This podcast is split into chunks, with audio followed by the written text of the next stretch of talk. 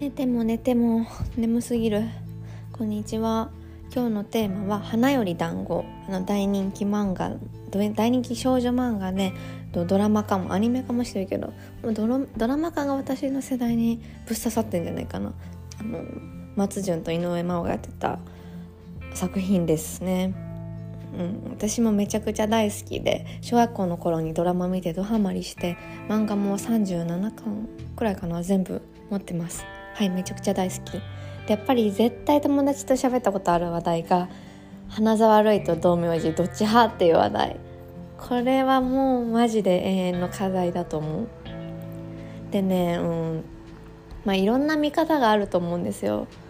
まずね好みで言うともう私は道明寺。お話読んでる限りはやっぱり、まあ、道明寺に焦点が当たってるからっていうのもあるけど道明寺が好き、うん、でも見た目は圧倒的に鼻ざ悪いじゃない？道明寺の髪型 いやあのドラマ勢はまあ普通のくるくるじゃんって思うかもしれないけど漫画読んでみたらびっくりすると思う。チョココロネが たくさん載ってるみたいな髪型。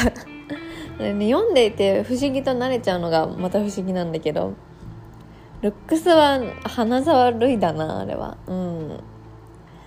でどうだろう。でも喧嘩の強さもねやっぱ道明寺の。あの縦横無尽やしめちゃくちゃ強いっていうのもいいしあと経済力もやっぱ日本のトップは道明寺財閥だからな。うん。その点でもやっぱトップに立つっていう意味では道明寺の方かも。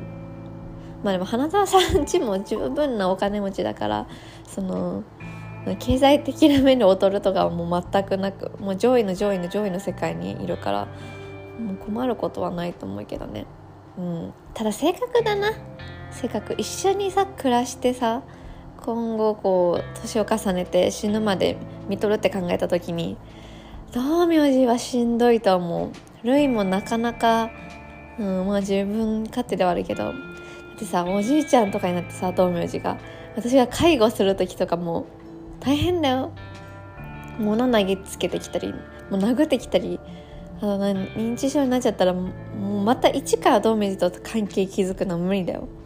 好かれてる状態の道明寺だったらまだ優しくて可愛いけどさ。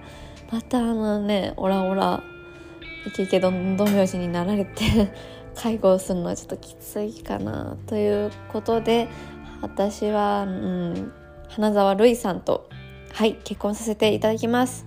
よろしくお願いします。